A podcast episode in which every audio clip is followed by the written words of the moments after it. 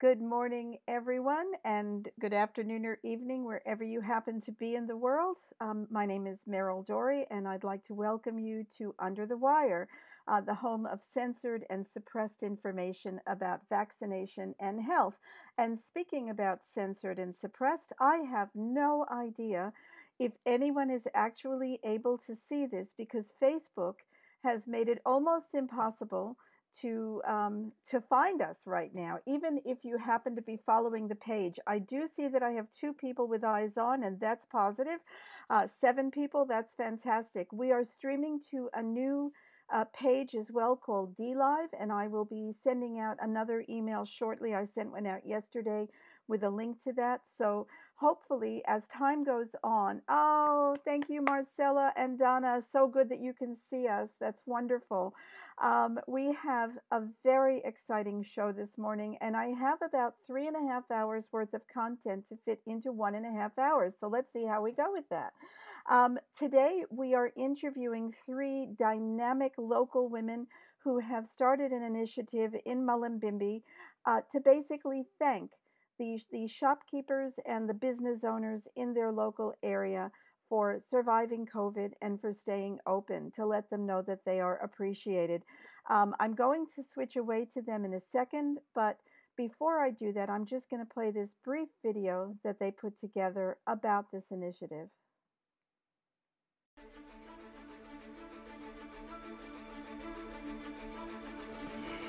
It came down to gratitude.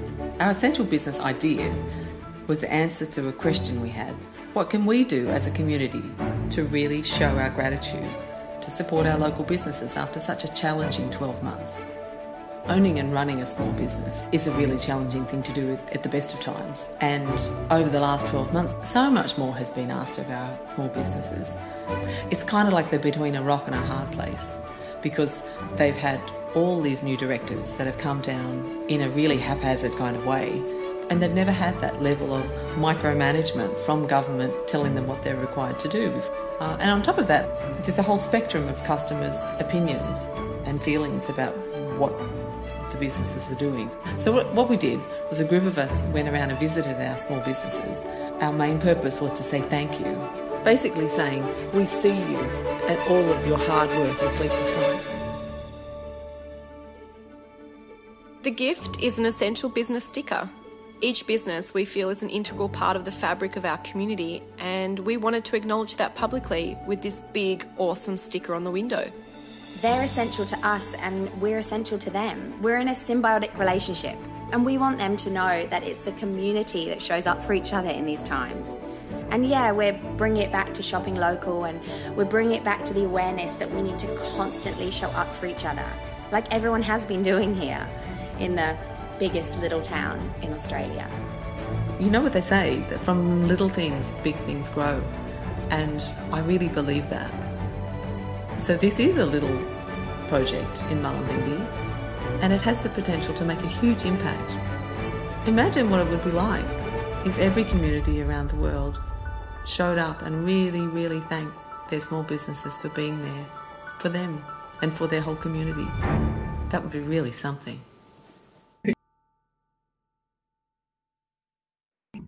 Wouldn't it be something? Um, hello and welcome from my left. I hope this is the same because everything is backwards on the internet. We have Renat. Renat, can you give a quick wave? We met Renat a few weeks ago um, on the 5G issue.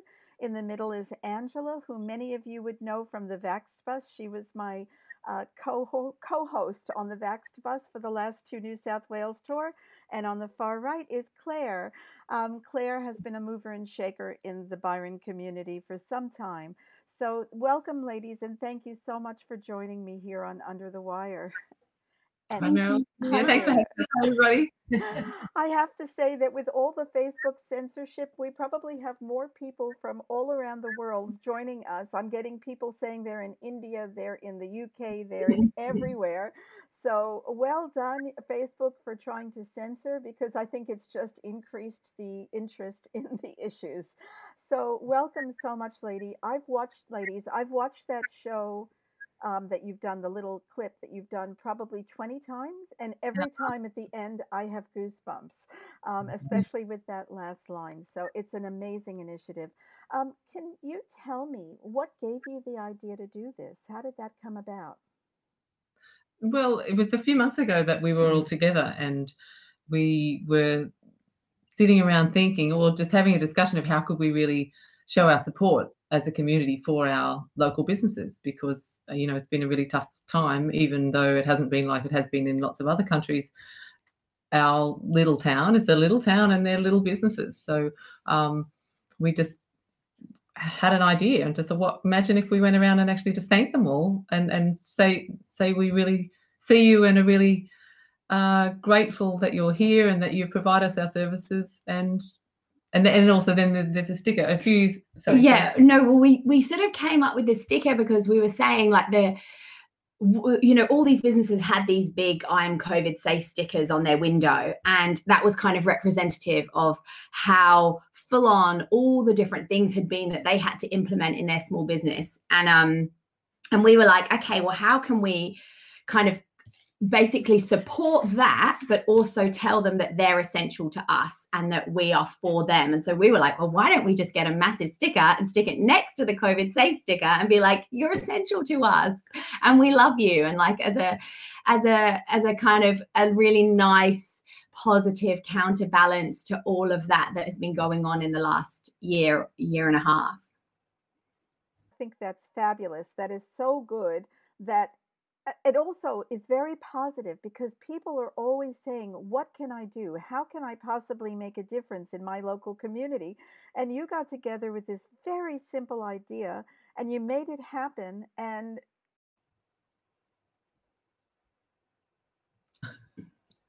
and And- we did. yes and it's very simple it was a really it's a really sim- simple easy thing to do and um and yeah hopefully you know something that other people can be inspired by as something really basic that they can do in their local area to make people feel good are you there meryl i don't know if you can hear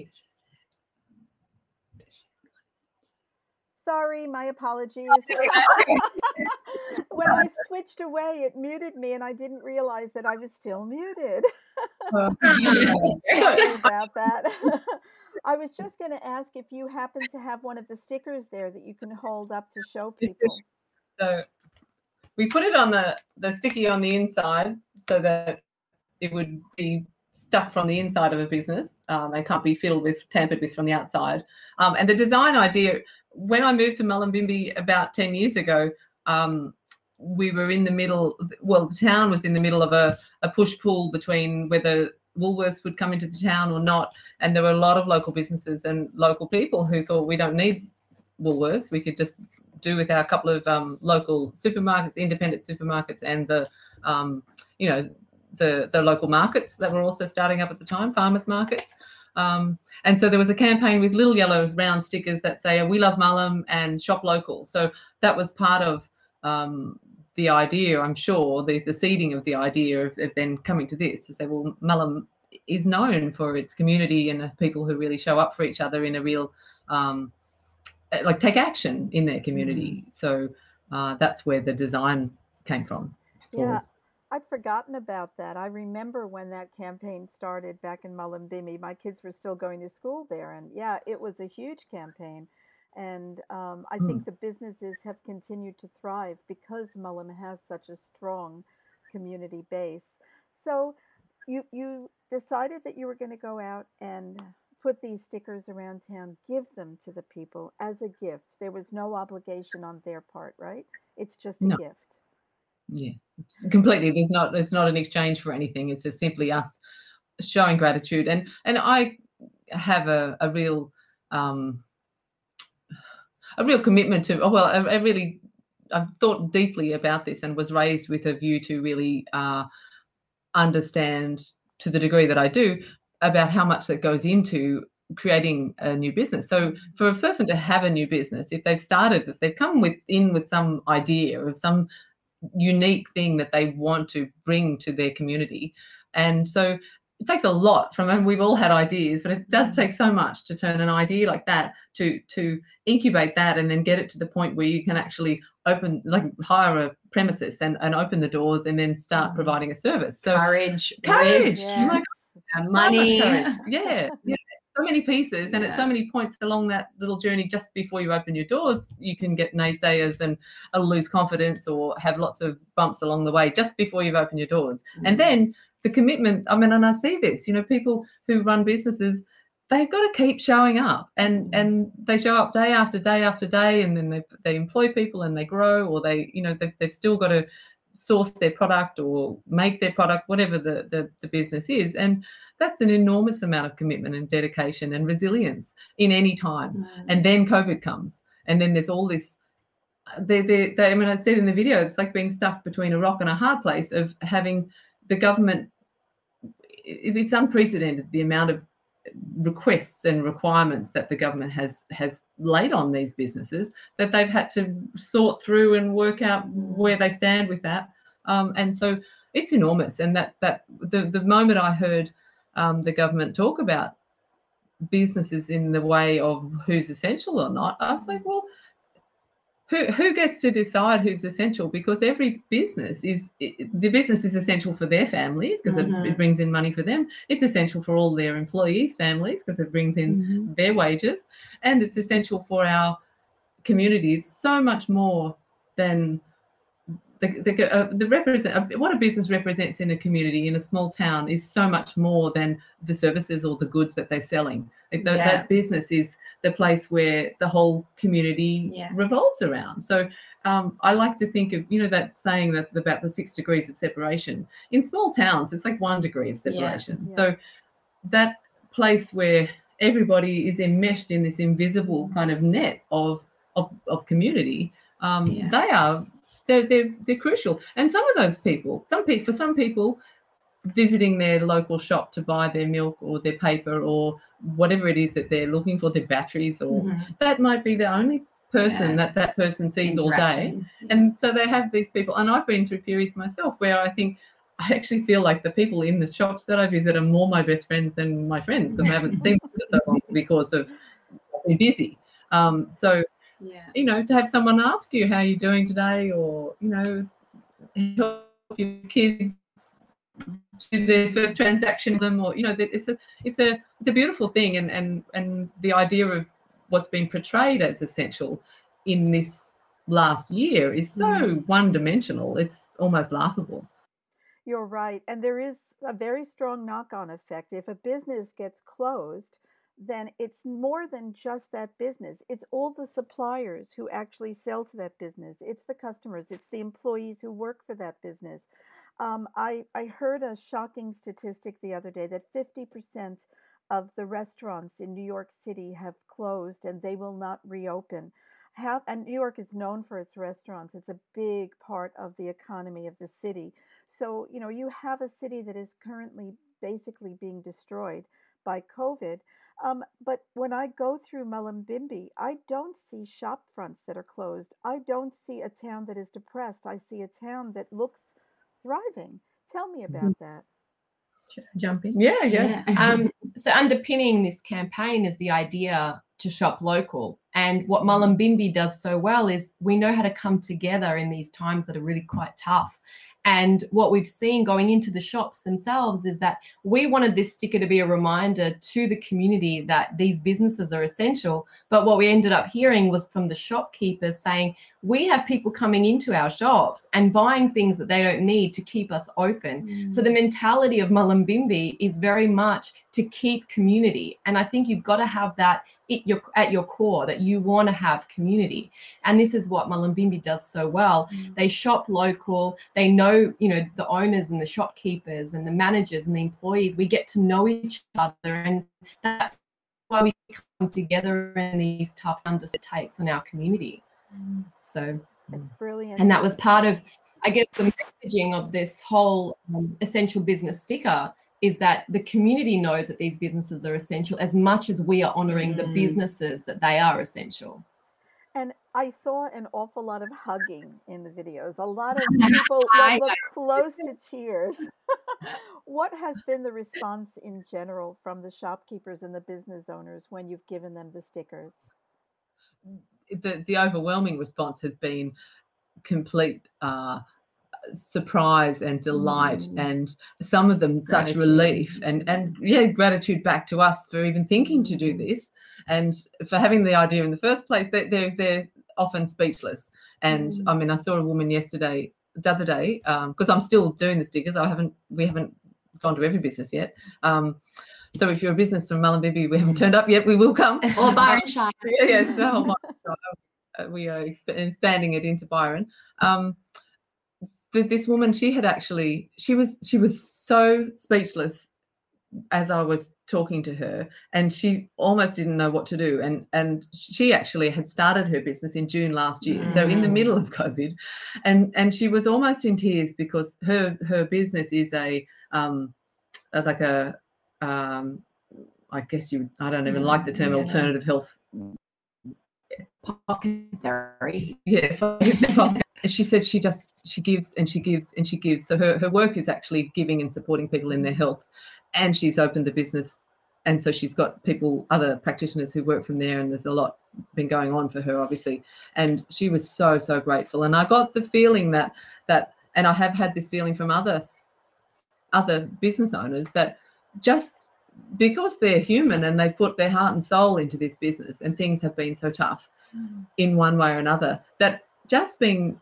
offered gratitude will hold them with more like support their own resilience mm-hmm. to just keep on going on because they know that they're appreciated and you know there's, a very human thing to desire uh, acknowledgement and um, a receipt of gratitude. So uh, and, and, this is also like a no strings attached sticker you know? It's like i think we've also seen um, and Mullumbimby gets a terrible rap for this, but um, we've seen a real ideological war being played out the last, you know, year or so, and I think every everybody has varying degrees of opinions on what's okay or what's not okay, or um, yeah, how they want their businesses to act and their local community to act in these times. And I think we wanted to do something that was uniting, not divisive.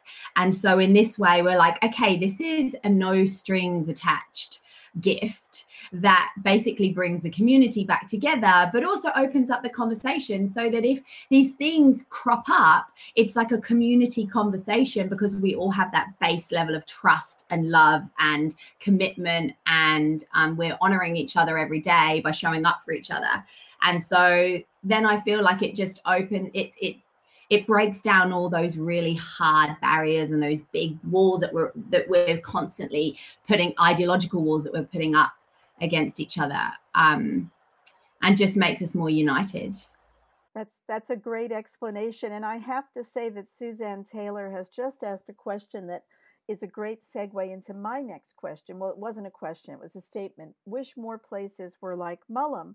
Um, and what i'm what I'm feeling is that having been around Mullumbimby for 30 some odd years and having been involved in the community, I have seen something happened in Mullum um, since the start of the pandemic, the so called pandemic, where the community has actually come together. We have weekly meetings. We we support each other. We look uh, specifically look for local businesses to buy our products and goods and services, and um, and that is not it's not that there's something special about Mullum, it's that the people there have made the effort to actually do that. And when someone says, I wish there were more places like Mullum, well, you can have your wish come true if you actually start doing what people in Mullumbimby did, and that is speaking with your community and helping to organize. So, how can people um, do replicate what you're doing in Mullumbimby with these sticker gifts in their own community to start that happening because that's a great way to start it. Yeah, well, what uh, I've we have a plan um, and that that's being implemented. It's not ready yet, but we're going to have a just a really simple landing page um, with the video, and uh, it'll have a little flow chart of how you can do it, and also it'll have the um, the art so that you'll be able to put your own um, town name or shire in there and and then get going yourself um, so it's it's a very very simple thing and mm-hmm. and it's a beautiful thing to be involved in because it's so heartwarming you know and and, and, and so really, simple. and so simple so it's simple. so so simple. and you know it, it, really there are some business that i go into that i don't know and they're not because you know you can't go into every business in your shop. Well, I mean, you can, but um, so there are places that I go into where I'm just introducing myself, and it's the first time I've set foot in their door, and I feel so deeply about uh, my honouring and championing the people who have started that business and who keep opening that door that I'm very it's very easy to offer gratitude to them because just because it's not one of my day-to-day businesses that I visit, I know that it, will be a day-to-day business for other people in our community because mm-hmm. um, so so it's it's very it's very simple and it's very very lovely and we've heard so many stories and and you know there's there's another part that makes me even more grateful for the people in our town who run the small businesses and because you hear each person's difficulty. So one store, um, the fellow was it was a mower shop, and he was nearly in tears, or he had tears in his eyes as he told me how hard it has been mm. this last year to get mechanics to mm. to repair the mowers. And in our particular neck of the woods here in the Byron Shire, there's been enormous um, pressure on our housing, and uh, because people are buying real estate here sight unseen from Melbourne or Sydney who yeah. they want to get out of the city or they've realised they can work from home, so they're going to bring forward their sea change, green, green change forward 20 years. And so there's so many people who would be renting who now have been displaced. And so mm-hmm. there are some businesses here even buying houses to house their employees mm-hmm. because the employees can't, they're having to move out further where there's place to rent. Yeah. So there's there's pressure on businesses like that because they just can't get the staff to provide the services. Or there was another shop who um, sells uh, clothing, and they said that their products stay in customs.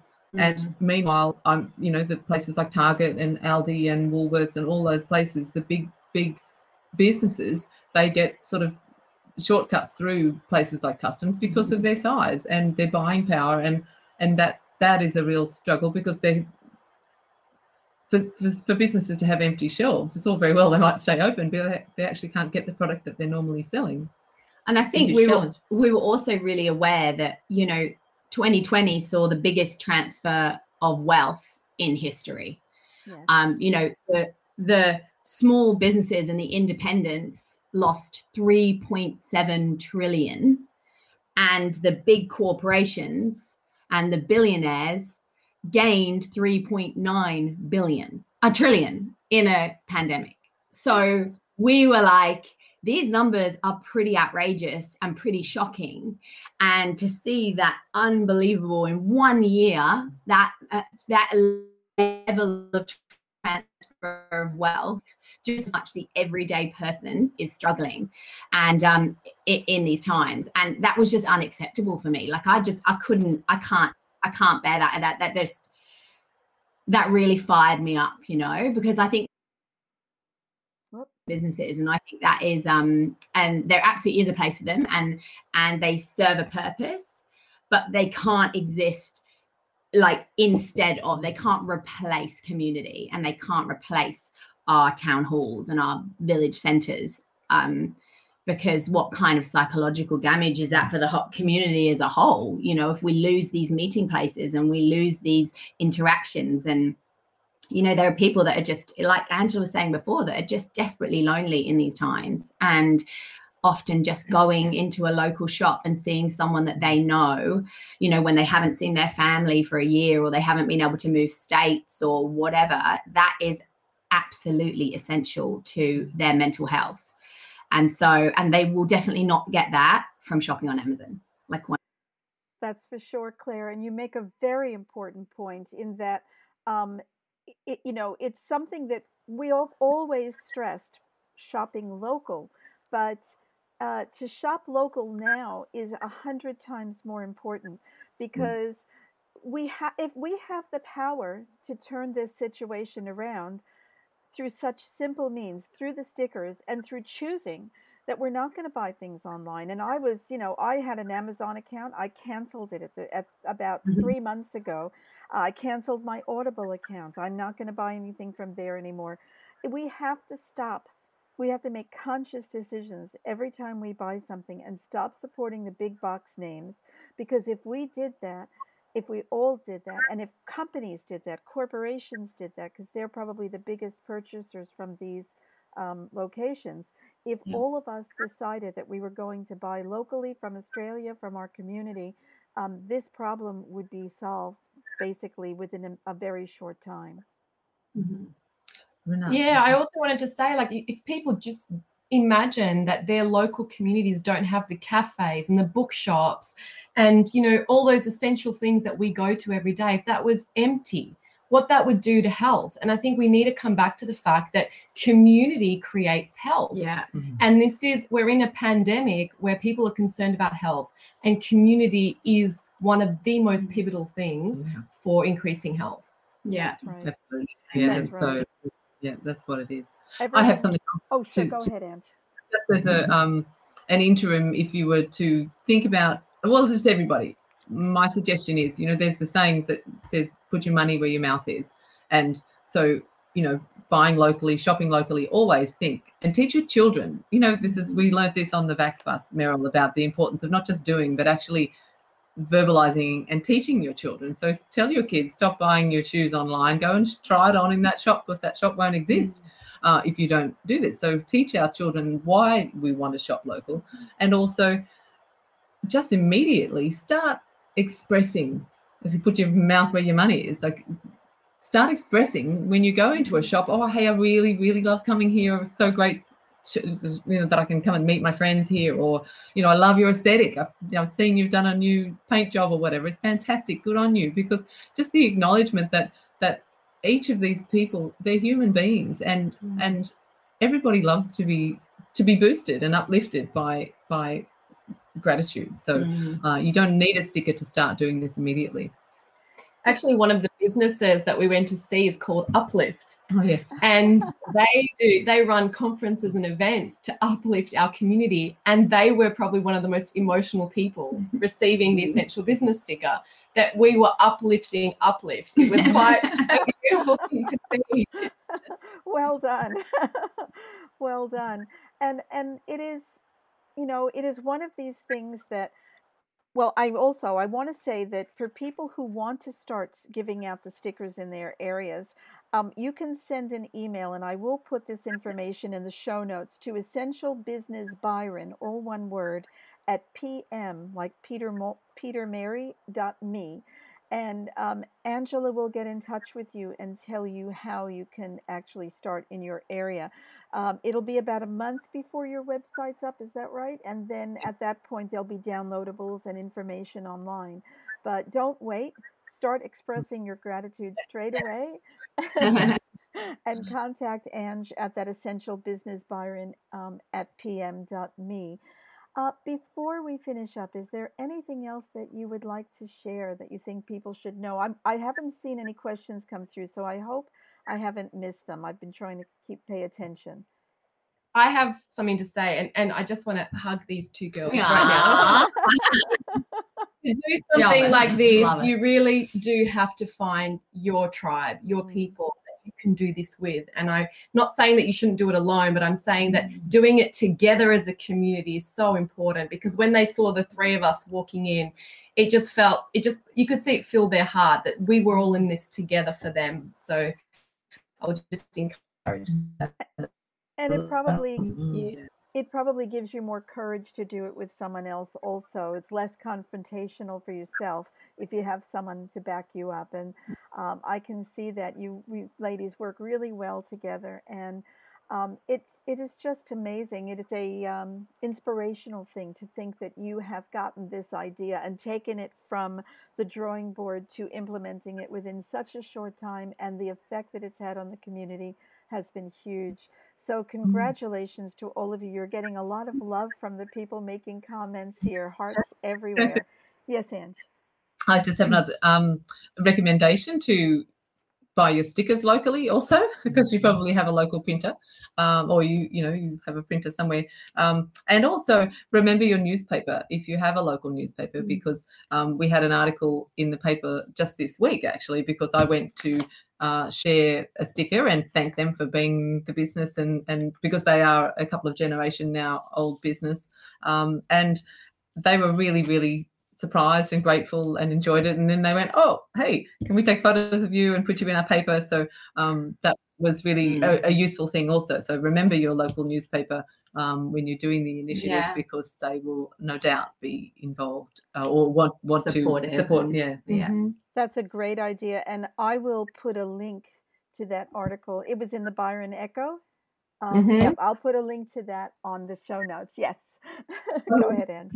Sorry and our videographer she's not here today but um, she was beautiful and she really really understood we we live in a um, in the same region as a woman called Helena Norberg-Hodge who is a real champion She's for localism. Yeah. uh, and uh, Kat has done some work with her and uh, Kat, our videographer, and she really understood the essence of what we were we, we were doing. And um, my guess is that in most communities there'll be some videographer who would love to be involved in, in this in a project like this. Just imagine that they will be there and they'll show up. Fantastic. I have one more question. Have you thought about a hashtag so that those videos and the experiences of people can be shared on social media and searched?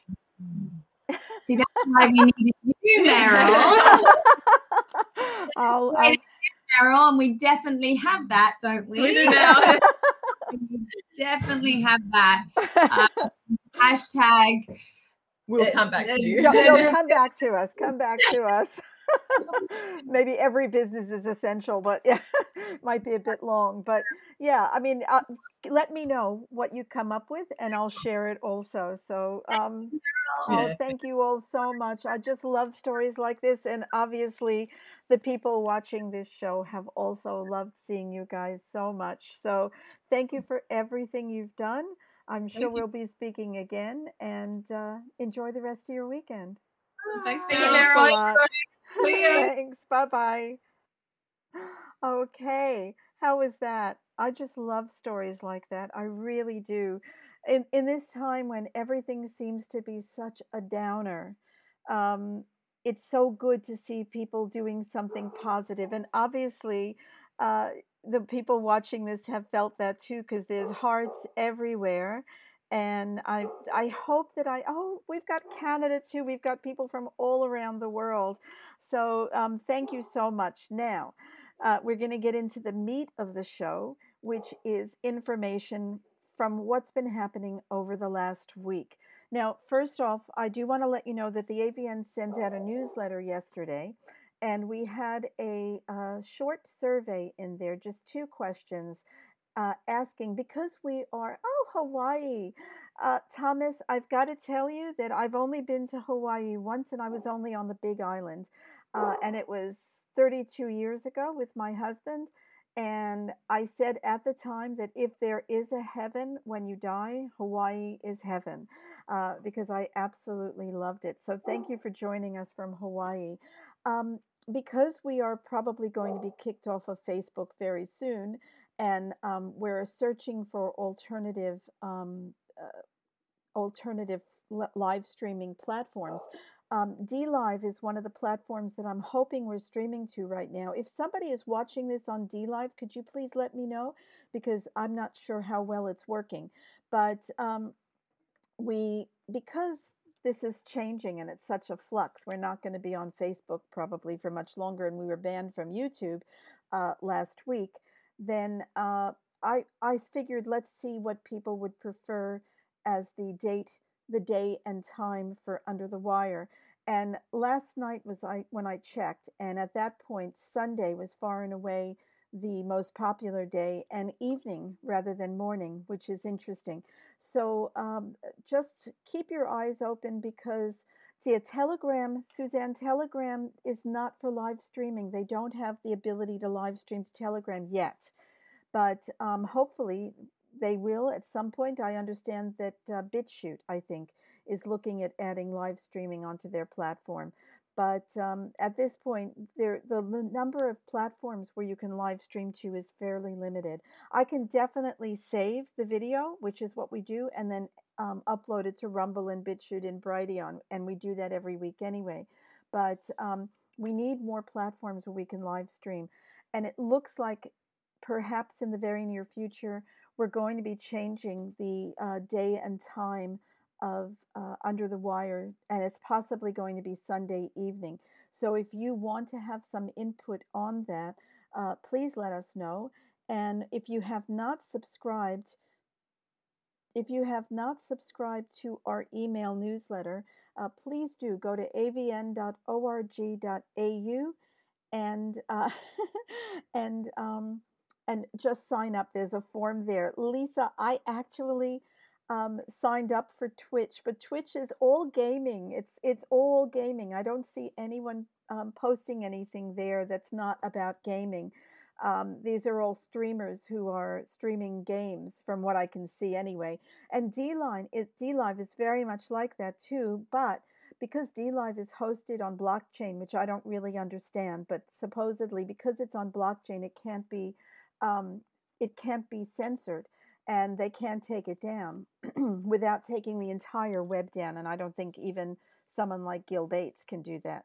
So um, he, yeah, Tanya, you have the same idea of Twitch. Uh, okay, it's starting to change. I do have a page set up on on Twitch, and maybe next week I will give it a go and see what happens. Thank you for that suggestion.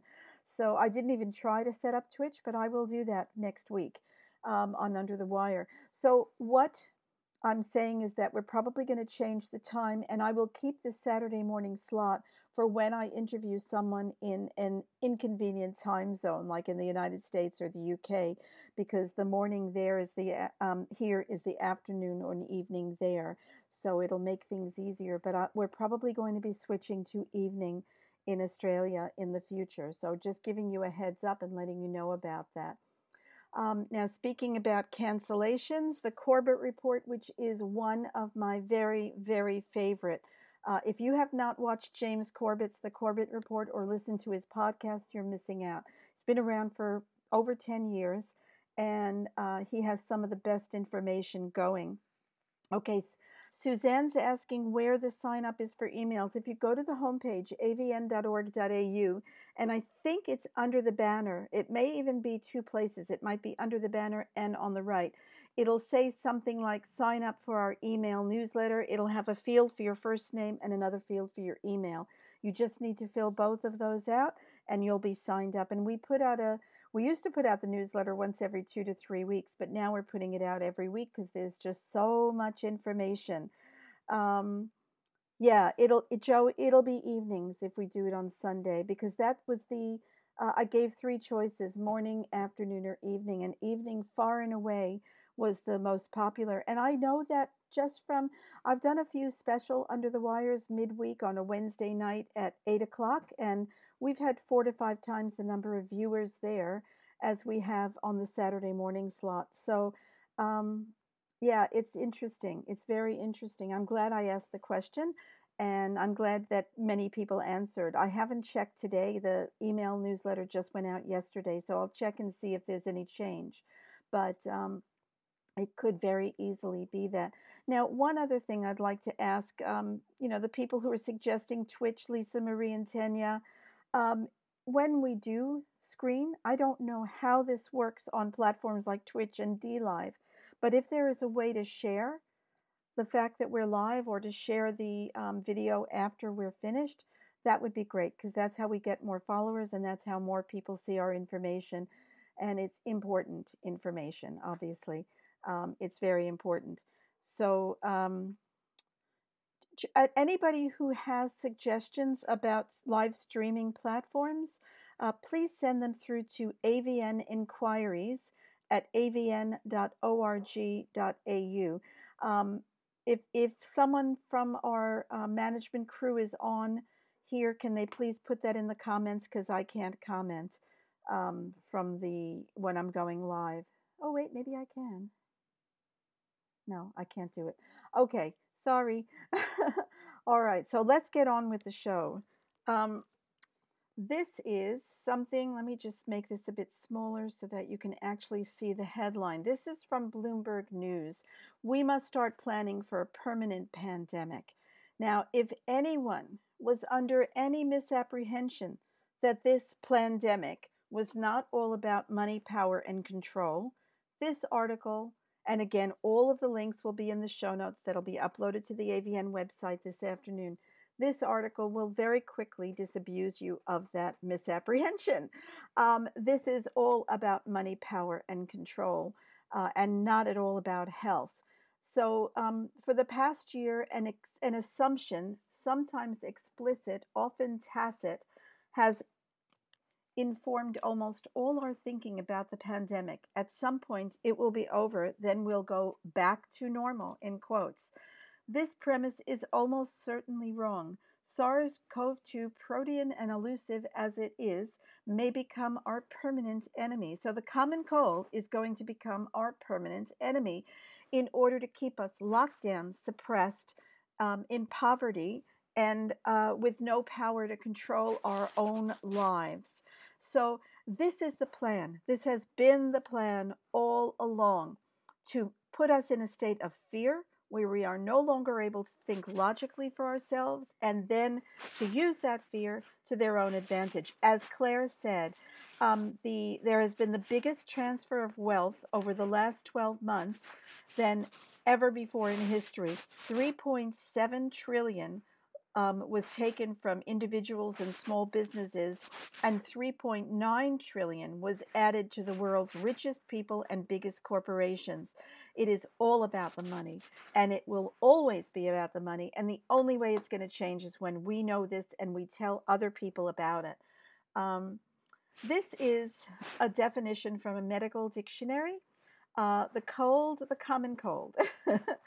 um, Almost 200 viruses, all broadly similar in their effects, are known to cause colds, the most common belonging to one of two groups the rhinoviruses, and they are working on a rhinovirus vaccine and have been for many years, and the coronaviruses. COVID, SARS CoV 2, if it exists, belongs to the family coronavirus. And when we get a common cold, it is usually either a rhinovirus or a coronavirus. And 15 months ago, if you had told someone that you had a cold, there would have been no fear, there would have been no loathing, there would have been no problem whatsoever. In a very short time, we have changed this from a common illness that may make you go to bed for two or three days, drink chicken soup, and take vitamin C, so uh, to uh, actually living in fear and and hating people around you who sneeze. It is insane. The whole world has gone insane. Now, this is, I downloaded this today. This is the latest information on, uh, on coronavirus in Australia. Now, I want you to see this. We have just exited a, a snap lockdown, not a snap lockdown, but a mask order in New South Wales. And Queensland still has a mask order in place, and I think they're going to do it until the 15th of April. And they had a snap lockdown there where people have been told that they have to stay inside. Now, right now, in our entire country of between 24 and 25 million people, um, we have a total, a grand total of one person in intensive care who has been diagnosed with COVID. And that may not necessarily be the reason they're in intensive care, but they're counting one person in intensive care. And in our entire country, we have a total of 76 people admitted to hospital with COVID. Again, just because they have COVID does not mean, uh, sorry, just because they have a positive COVID test does not mean that's the reason they're in hospital. We have tested 15,998,000 times. This is not necessarily people because people get tested multiple times. Of that 15 million, uh, which has cost the country billions with a B of dollars, 0.2% have shown to be positive. We've had a total of 909 deaths um, since the beginning of the scamdemic. And those deaths are less than we had deaths from flu last year. But don't worry. And when I say last year, I mean 2019, before the uh, pandemic started. Uh, last year, we had more deaths from influenza. Since COVID started, deaths from influenza have virtually disappeared.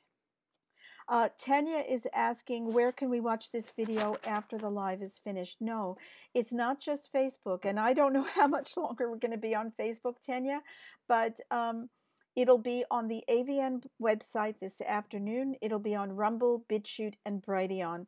And um, if anybody wants to find us on those platforms, on most of them, the page is AVN underscore choice.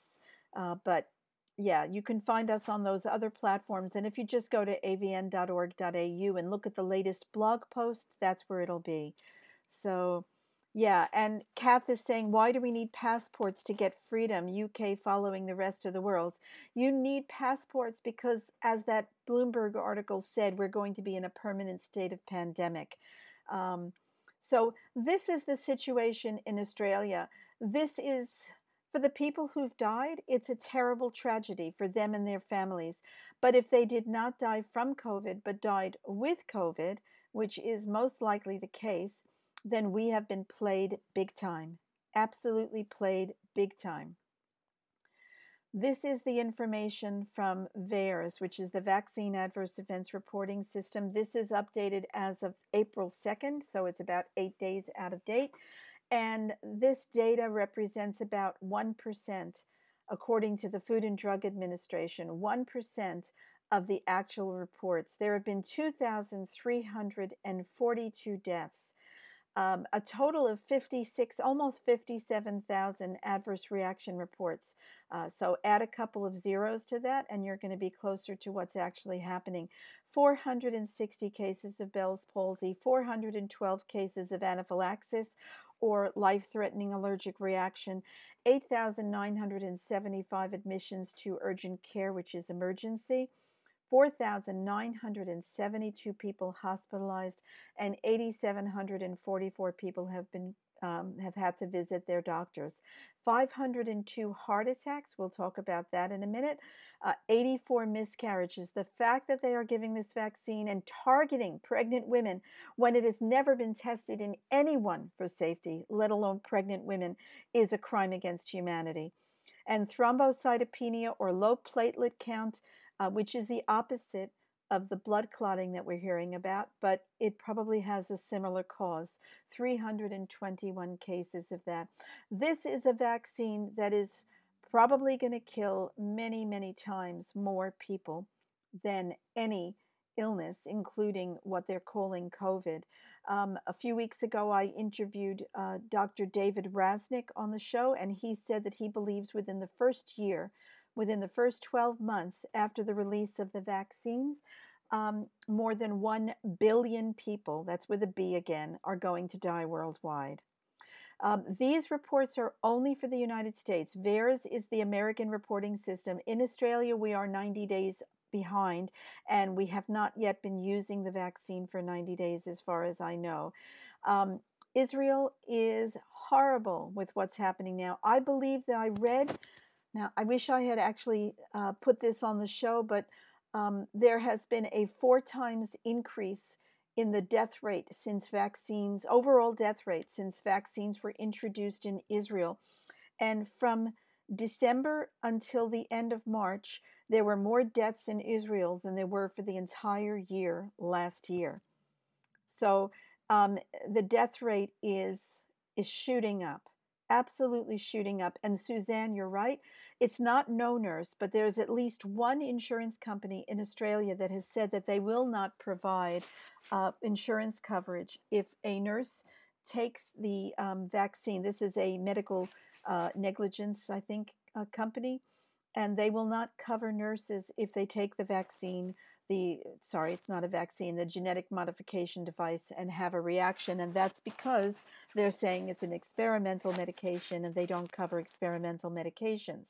Um, life insurance companies many life insurance companies are saying yep if you die following administration, exactly, Suzanne, uh, you will not get your insurance paid out because it's an experimental vaccine and they won't cover you. So there are very, very valid reasons why people would question this shot. But according to the media, we're all crazy. Anti vaxxers and conspiracy theorists have been slammed for refusing to have the coronavirus vaccine when it becomes available in Australia. While the Prime Minister's accepted it will be hard to make it mandatory, there are increasing calls for there to be consequences to those, for those who refuse the jab. The government has warned it won't rule out strict measures for those who do not comply. It's a hot topic this morning. To discuss it, I'm joined by 7 News political editor Mark Riley and journalist Louise Roberts. Morning to both of you. Mark, Good morning. do you think the federal government will follow through on these threats? Uh, good morning, Nat. Good morning, Louise. I think it probably will. I mean, Scott Morrison yesterday in a couple of interviews said, don't forget I'm the Minister of No Jab, No Play. And that re- requirement was brought in by a lot of the states um, in, in childcare centres and, uh, and in schools. So uh, there, there are things the government can do legally. There's a collision here between the rights of the individual and the rights of the community, but the law, the law has um, deferred in the in favour of the community in some celebrated cases. So the government can do something. Maybe you know, no jab, no job keeper, no jab, no job seeker. Would that work? Who knows? But look, the bigger problem here, though, Nat, is a, a question of moral and intellectual equivalence. This is what the anti-vaxxers want. They want a debate where their Fruit Loop ideas are given the same elevation as um, as science, and we shouldn't give them that. Okay, so we want a debate for our Fruit Loop ideas, um, and they won't give us that. Uh, uh, since when does a political editor decide who can speak and who can't?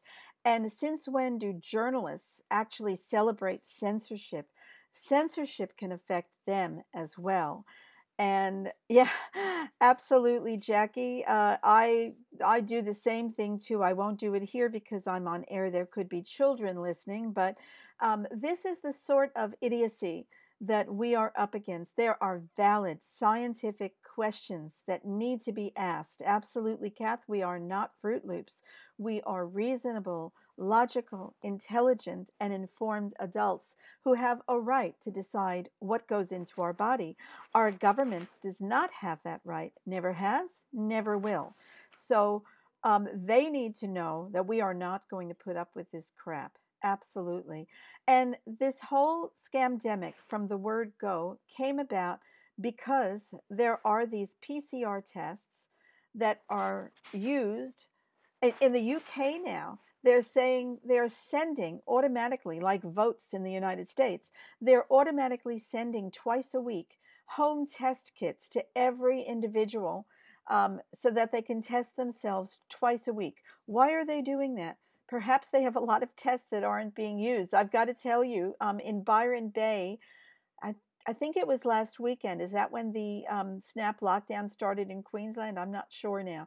It was either last weekend or the weekend before but um, but they had a mobile test center set up in in in Byron Bay, and uh, we actually made national news because someone went and put up a sign that said "anal test this way," pointing towards the testing center, and critical thinking this way, and it was pointing away from it. And my understanding is that for the whole weekend, when they were set up there, 17 people showed up to get a test. So um, eh, perhaps this is the same thing that's happening in the UK, but uh, they are sending test kits to everyone twice a week. Now, I'm just going to read this. This Austrian court rules PCR test not suitable for COVID 19 diagnosis and lockdown has never, uh, sorry, has no legal basis. So it says the Vienna Administrative Court granted a complaint by the FPO against the prohibition of its meeting registered for January 31st in Vienna. The prohibition is wrong, the court said in the ruling. Uh, the court stated on the basis of scientific studies that the grounds for the prohibition put forward by the Vienna State Police Department are completely unfounded. Now, this ruling matches rulings in Portugal, Germany, and the Netherlands as well. So um, we are seeing more and more cases going on around the world where people are challenging the moves by government to take our rights away, and the governments are losing. And that is what it's going to take. It needs lawyers and people to take legal action against this. Um, yes, Kath says it's getting bad in the UK. Boris got a law. We're not allowed to the right to protest. And you know what? You need to protest that because no government, you have a constitution and you have a Bill of Rights in the UK, something that Australia does not have. We don't have a Bill of Rights or a Statement of Rights. Um, you need to get out on the streets and protest against not being allowed to protest.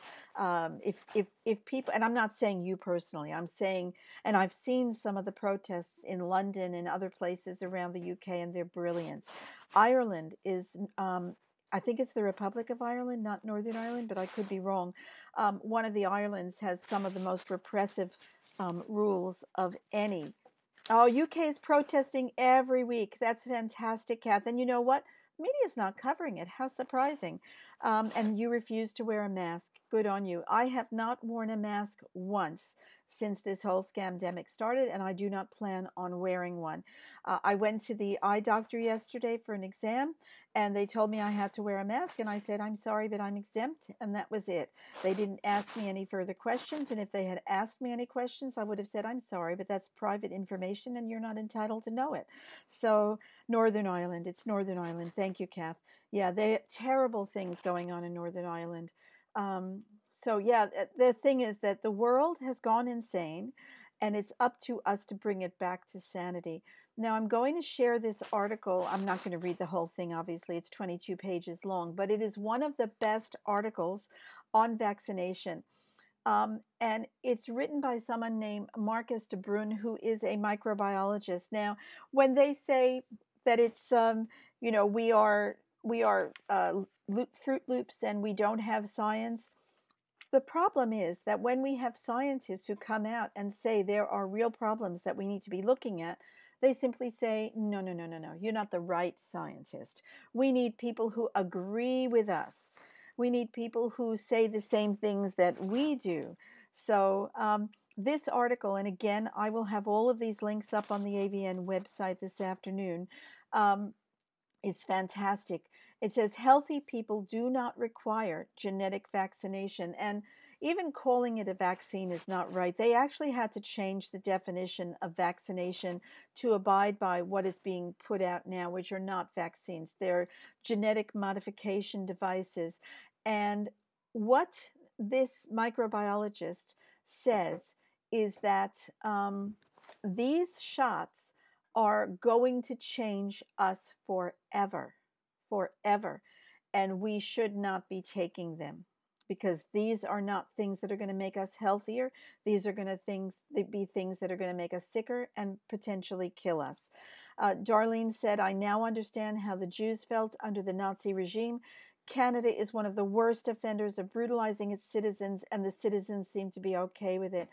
Darlene, I know exactly how you feel. I'm watching what's happening in Canada with horror. I just saw a church was surrounded by police. They closed it down and they didn't allow anyone in.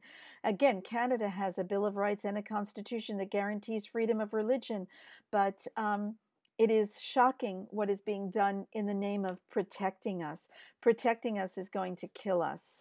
Um, Heidi says, when the mainstream has such a disrespectful bias, that shows you there is an agenda. That's right. And all, you don't need to look any further than the advertisers to know that um, these people uh, who are on television berating anyone trying to make an informed decision um, are absolutely uh, being told what to say, and they are not allowed to say anything that would go against any of their advertisers. Um, are there isolation camps in Canada? I believe I've heard that there are, um, and FEMA camps exist in the United States.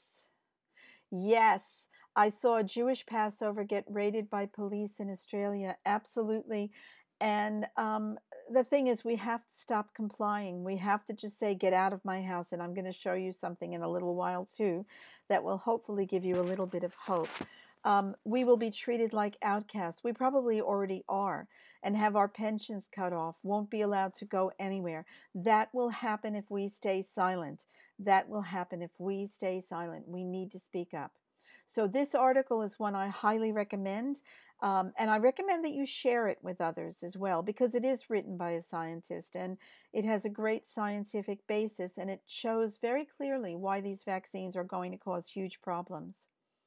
Um, this one, I can't think of one other infectious disease where once you've actually had the disease, you still are supposed to get the vaccine. Not one. In fact, in the in Australia, even with no jab, no pay, and no jab, no play, uh, evidence of prior infection is an absolute reason to be excused from further vaccination. So if you've had measles and you can show that you've had measles, you're not required to take a measles vaccine. If you've had the mumps and you can show that you've had the mumps, you don't need the mumps vaccine. Now, what's happening is they're saying that even if you get coronavirus naturally, and again, we can't even identify that it's SARS CoV 2, the PCR test cannot differentiate between different strains of uh, the coronavirus. So, all of this talk about these mutations and everything is absolute rubbish. They have no idea that there are mutations, and they don't know even if there is SARS CoV 2. They're finding this viral debris and they're saying, yep, that's SARS. They don't know. They have no idea. But if you have gotten uh, an infection and they've told you that that is SARS CoV 2, they are still telling you you should be vaccinated, even though it's admitted that the vaccine will not necessarily prevent infection and can't stop you from spreading the infection to other people. So, uh, what they're saying in this article is that once you've had a coronavirus infection, and you get the vaccine, you may have more intense side effects. hey, genius, you know, do you, do you really need to be Einstein to work that one out? Um, not only that, the question remains because of a pathogenic priming, if you have had any coronavirus infection in the past, and if you've had the common cold, chances are you have, and then you receive the vaccine, will you have a more severe reaction? Um, this is a known phenomenon. When they tested earlier SARS vaccines uh, in 2003, they were never released because they actually did animal studies, which they've never done with this vaccine, and they injected ferrets with the SARS vaccine, and the ferrets were fine. Once they exposed the ferrets to SARS, all of them died. 100% of them died. So, um, we really and truly are working with mad science. Uh, and it's I hate to even use the word science there. Oh, Patricia said I had to go to the doctor Wednesday, and because I told the receptionist I was wheezing due to the pollen, they wouldn't let me come inside. The doctor came out to my car. Oh my God! And what's crazier is I bet you that doctor had gotten the vaccine. So what the heck? Um, so the Children's Health Defense has taken this on. I don't know why this is showing smaller. Uh, scientists challenge health officials on vaccinating. Uh, I, have to move it down. People who already had COVID. And again, it's just common sense. If you've already had the illness, why do you need to take a vaccine? If the illness itself cannot give you immunity, then how is a vaccine going to do it? This has always been my question with things like the toxin mediated diseases like whooping cough and, and um, tetanus and diphtheria if you get any of those illnesses, you can get them again. They don't give you lifelong immunity, though they do give you very long term. Uh, like whooping cough, they say that a whooping cough infection, if you have not been vaccinated, you will be protected from future bouts of whooping cough for between 30 and 80 years. Where if you get the whooping cough shot, um, you can get the disease over and over again, and your protection, if anything, from the vaccine may last for six months. So, why are we vaccinating people who already have had the illness? Is it just about the money? And I think it probably is. Um, another phenomenon that we're seeing more and more, and again, this is relying on the PCR tests, which are total garbage, but what they're finding is that people are getting the vaccine or the shot, the genetic modification device, and they are then testing positive afterwards to SARS CoV 2, and some of them are dying. In this one, 246 Michigan residents who were fully vaccinated, so they'd gotten two doses uh, against COVID 19 were later diagnosed with the virus, and three of them died. So the vaccine really helped them a lot, didn't it? I don't think it did. It did. And they're calling this breakthrough cases. That's a that's a fairly new term. I first heard it probably 20 years ago in regards to the chickenpox vaccine, which is a live virus vaccine. And at that point, there were studies showing that up to 35% of the children who got a chickenpox vaccine had what they called breakthrough chickenpox, where they actually had the symptoms of chickenpox, the whole pox, and sometimes they were far worse than a normal case of chickenpox. Um, so instead of saying that the vaccine failed or that the vaccine actually gave them the chickenpox because it is a live virus vaccine, they called it breakthrough. Somehow the protection from the vaccine wasn't quite strong enough to protect that person, and they got a breakthrough infection. Um, Karen says, Good morning. My daughter is doing her RN at uni in Lismore and she has bad health, so ask the doctor to enter Rayvax. But she has been told the uni won't accept a letter now and she can continue with her RN. She's very upset. Karen, is that for the flu vaccine or is that for COVID? And in either case, it is an illegal requirement because there is no legislation that allows a policy uh, on the part of the hospital or on the part of the public health department to actually require vaccines. And this vaccine, in specifically, because this is an experimental vaccine, um, there have been a lot of porkies being told by our politicians from Greg Hunt to Scott Morrison saying that this is a you know well tested fully proven vaccine. If you go to the TGA website and look it up it shows that this has been given provisional approval. It is not an approved sh- um, shot and that it will not be approved until sometime in 2023 so um, so eh, Karen eh, I just need to know if it is the COVID shot or something else yeah. Uh, your kids got the, Tracy says, my kids got the whole pox and gave it to their newborn sister. I'm assuming you mean the chicken pox. And that's what happens. It is a live virus vaccine, just like measles, mumps, rubella, rotavirus, oral polio. Um, all of the live virus vaccines can and do shed. And we don't know yet if the uh, SARS shot, the COVID 19 shot, will shed also. COVID, okay, she, they have no right to require that. She can tell them that this is an experimental shot, show them the page on the TGA's website, and ask them to please provide her with the legislation that allows them to do that. Um, if she has any problems, she can contact us. So eh, they're absolutely breaking the law. So we are seeing people all over the world dying and being permanently injured by this vaccine. This is a case that just happened a few days ago, 7th of April, it was reported on in Queensland. An 82 year old woman died three hours after getting her COVID 19 experimental genetic modification device injected. Um, she got the Pfizer vaccine, not the AstraZeneca. And I love this line. It is not clear whether the woman died from the jab or another health complication. Blind Freddy knows that this woman was killed by the shot. Okay, this is not a coincidence. And it is not a coincidence when you see it happen time and time again.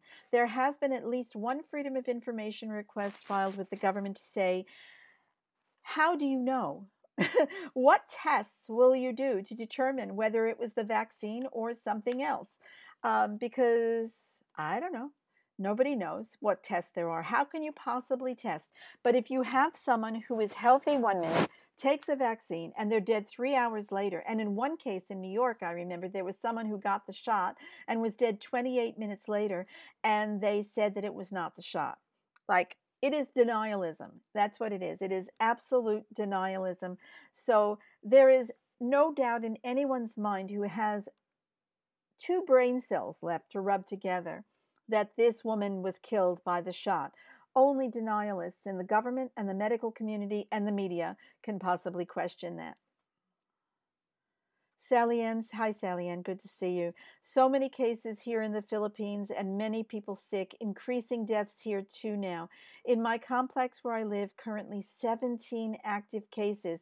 One guy critical, but also beginning to hear personal stories of people dying post vaccine. It's horrendous. And, and in many cases, from what I've been seeing, these are healthy people. Um, I'll share one of them with you now. This is a woman by the name of Sarah Holub. I don't know if I'm pronouncing her name right. It's been a ridiculous year, but better days are coming. In the US, when you get the shot, just like the people that we interviewed at the beginning of the show, you get a sticker. It says, I was vaccinated for COVID. Um, so this is Sarah Holub on March 22nd. She got her shot and she was happy she got her shot, so happy that she shared that on social media. Ah, okay, March 26th, four days later, Sarah Holub, who is young, 1981 to 2021, a young, healthy woman, died. And it said she died from natural causes. Now, 40 year olds don't die from natural causes unless they have pre existing conditions, and she died four, four days after getting an experimental genetic modification device injected into her. Sarah, unfortunately, I believe, died from the uh, the shot. Here's another one. This is actually someone who is quite famous. I, I'd never heard of her before, but she's a solicitor in the United States. Just got vaccinated. Um, what's the date? This is March 1st, 2021. Just got vaccinated, qualified because of my asthma. So she had a pre existing autoimmune condition, which really and truly should have excused her from getting this shot at a FEMA center. How convenient. Everyone at the site is in uniform. It's good to see our servicemen and women. Process was organized, efficient, and everyone is kind and in a good mood. Let's do this. Okay, so that was March 1st. Uh, April 6th.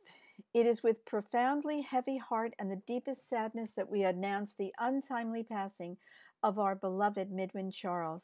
She, she was known to many as a legal commentator on television, but she, to us, she was a devoted daughter, sister, aunt, niece, and cousin. Our lives are forever changed, and we will miss her for a lifetime. The family thanks you in advance for your love and prayers. Please allow the family time to grieve.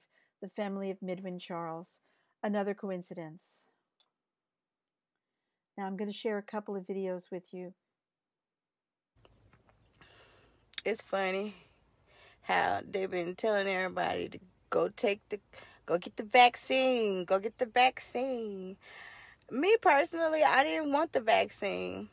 I don't take vaccines. I've been working in healthcare for years. I worked in healthcare for 17 years, hands on with patients, and I never got a flu shot. Never had any problems. I'm a healthy person. But soon as I went and got the COVID 19 shot, this is what happened to me. They say I'm one in a million. Why I have to be that one? Y'all been through hell and back ever since I took that fucking shot. I got the Johnson and Johnson shot. Sorry about my appearance, but long story short, I got the Johnson and Johnson vaccine yesterday. Nobody knows if, if this is the reason that all this stuff is going on, but started with chest pain, um, paralysis on my left side. Um, I was rushed over via ambulance to Baylor, Dallas, where I have had numerous scans done. I have had about eight seizures in the last two days. Never had a seizure before. They did find a 3 millimeter brain aneurysm. I am currently hooked up to my EEG so they can monitor my seizures. Thank you everyone for all the prayers, and we are hoping to find answers soon. Two young, healthy people who were both injured within a very short time of getting the shots. One of them less than 24 hours later, and she said they don't know if the shot caused it. Sweetheart, the shot caused it. And this is the Johnson and Johnson vaccine. We don't use that in Australia yet. Chances are we will. somebody's asking, where is Tiffany Dover? For those of you who don't know, look her up. Tiffany Pontes Dover. Um, she lived in Maryland. And I say lived because I believe firmly that Tiffany Dover is dead. She was one of the first health professionals in the United States to get the shot. She was vaccinated live on television, and they interviewed her a few minutes after the shot, and she fainted. And what we were told is that she died later that night. There is a death notice for the state of Maryland, or Georgia, sorry, not Maryland, Georgia, um, with her name, uh, with relatives who are her relatives. Uh, but they, two days later, there was such an uproar about it that they had a photo up where they put all these nurses on a staircase in the hospital with masks on, and they said one of them was Tiffany Dover. If you put them next to each other, Tiffany Dover had blue eyes. That nurse had brown eyes. Tiffany Dover's hair parted in different place. That nurse hair's nurse's hair parted completely different. Um, the build was different. It was such an obvious lie. Um, and I don't understand why her family is being silent on this, but it is a lie. Now, this is another one. I don't know. I don't follow um, rap music at all. But this is someone who's quite famous, DMX. He was hospitalized a few days ago and he was in a vegetative state. He has a long history of drug problems. And the official um, perp cause, they said online, for his death, he died this morning, I believe, was an overdose for drugs.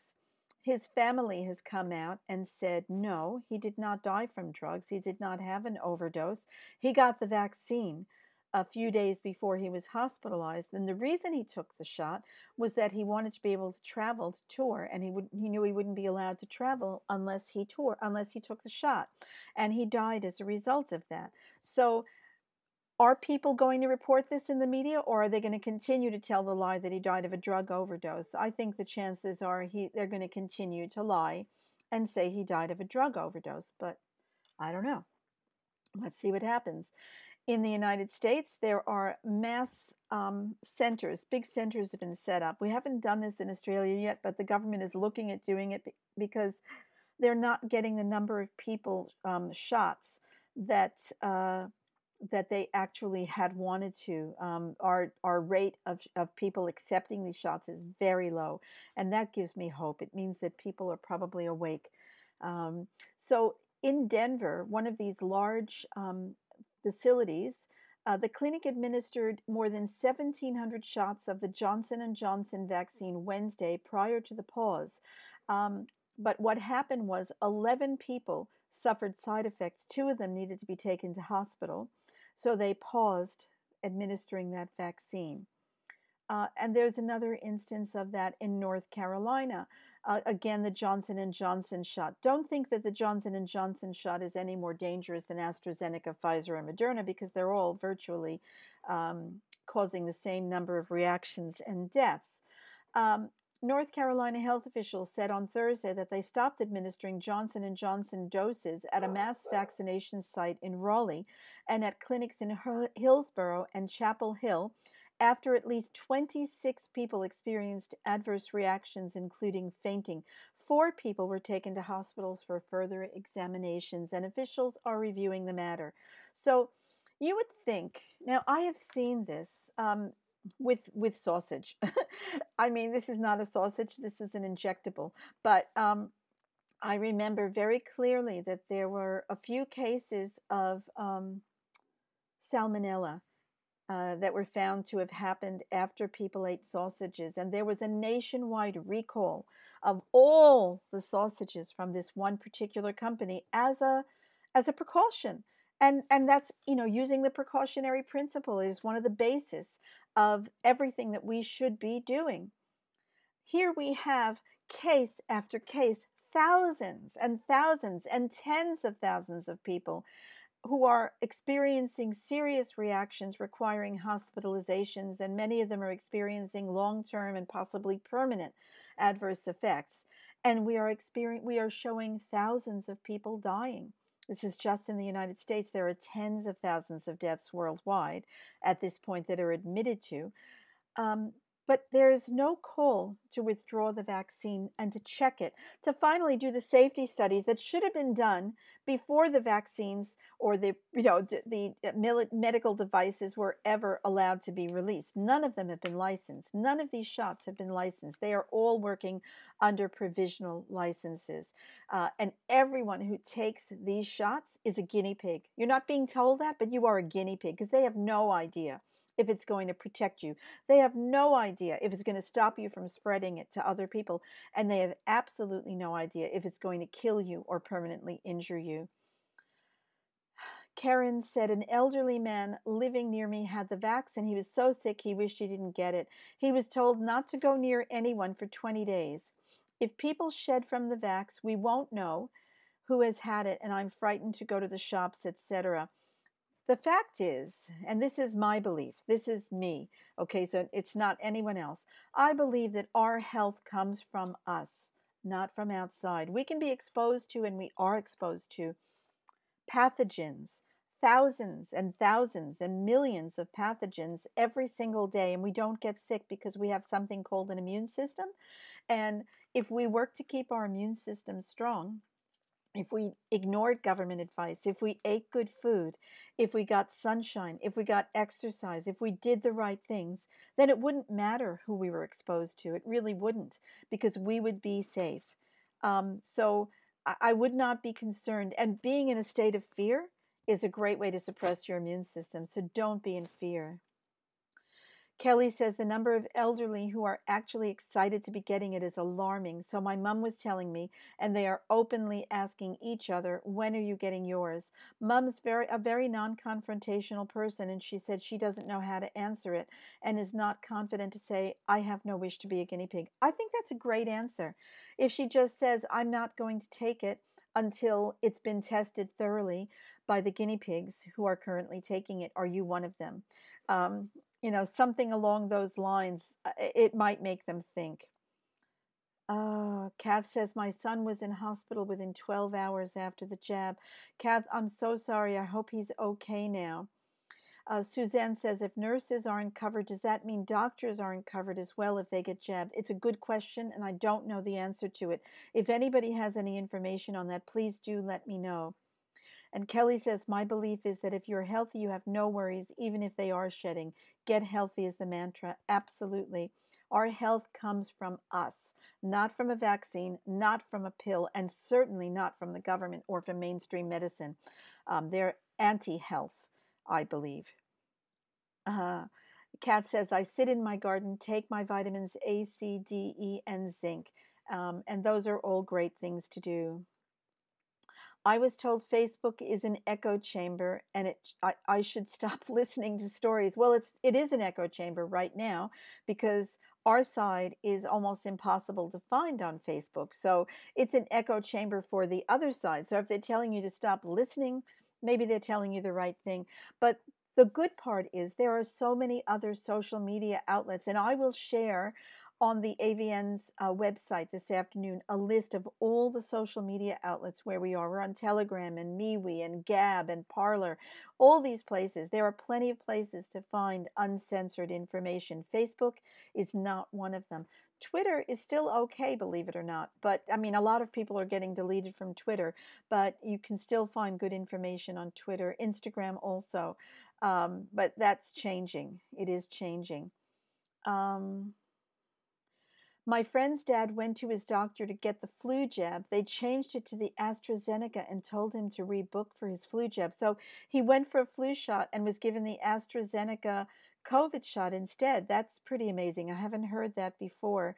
Um, I hope they gave him the option. Um, and I hope he'll think twice before going back for the flu shot uh, because he needs, nobody knows what the interactions are between those shots. Um, now, I'd like to share another little video with you. I'm running out of time. I told you I had three hours worth of information. So if you have to go, go.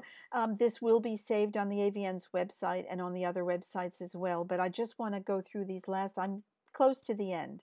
So I just want to go through these last few slides. Call it a COVID conundrum. In states with the strictest measures in the country, like Michigan, Pennsylvania, and much of New England, cases are on the rise.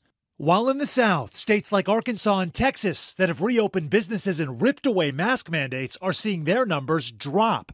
I'm announcing today that uh, the statewide mask mandate will be lifted. People and businesses don't need the state telling them how to operate. So, what might explain the apparent contradiction? One theory differences in testing rates. Alabama has experienced one of the biggest dips in reported infections, more than 50% in two weeks.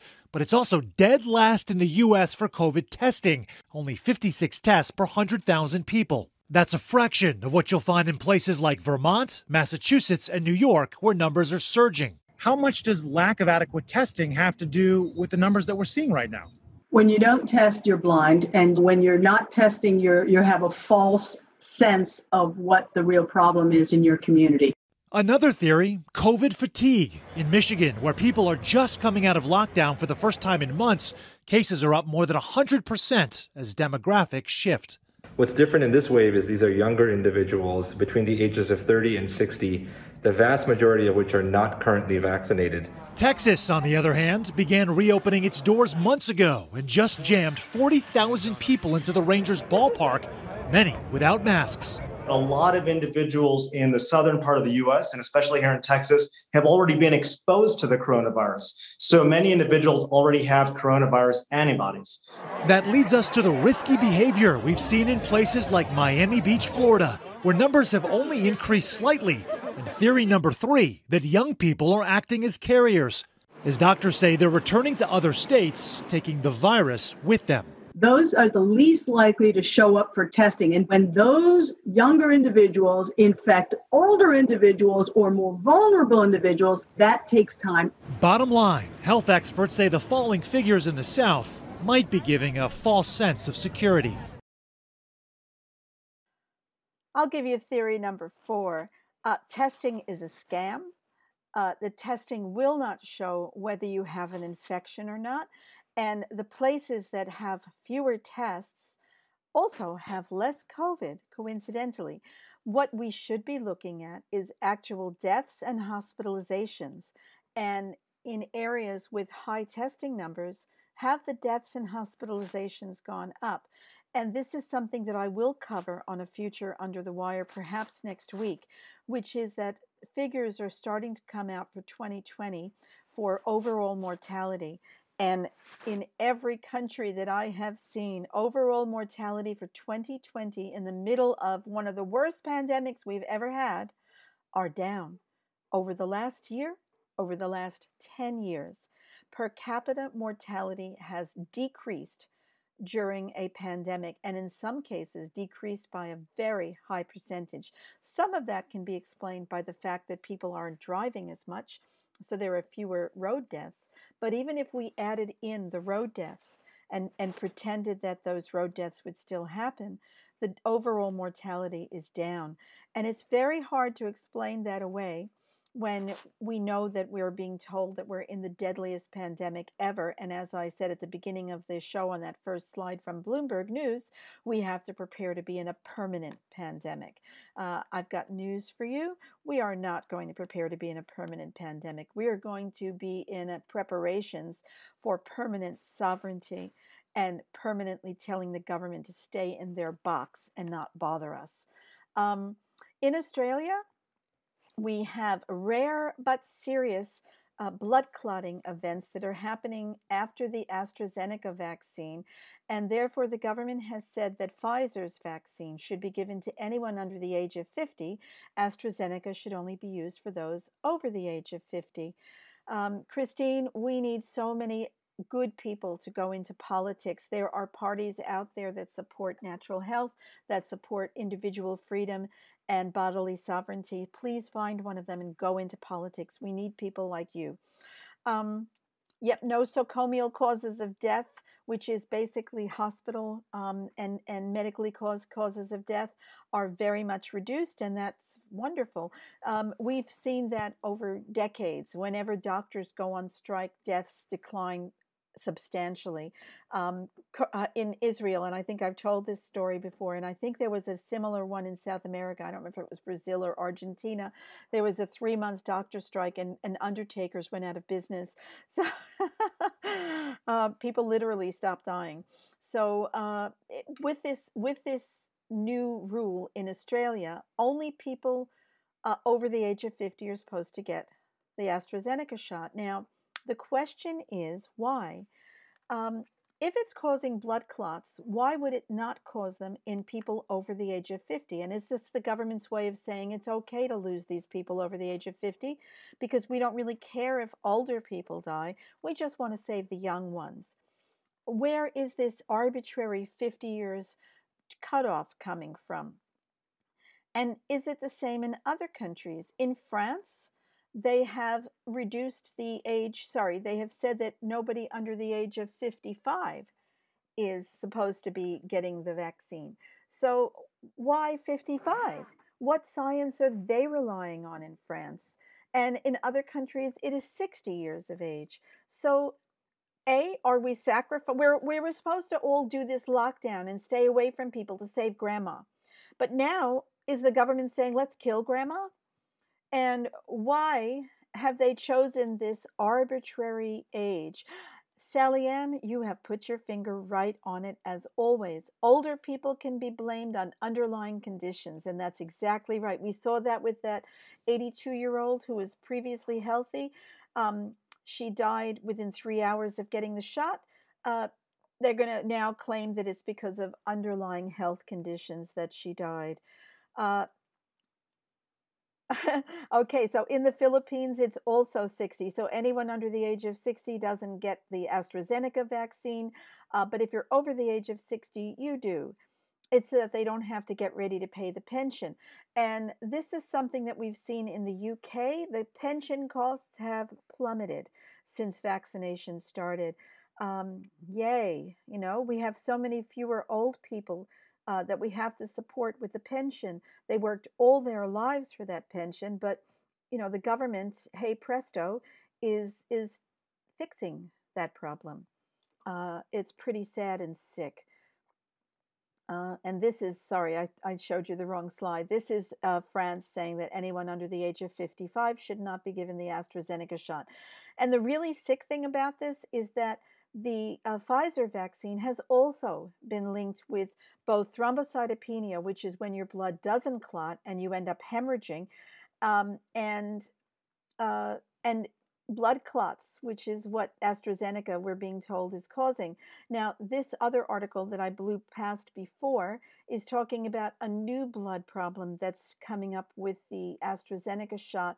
They're calling it capillary leak syndrome or in Australia, capillary leak syndrome, uh, where you're having bleeding from your small blood vessels, your capillaries, which is causing uh, internal bleeding.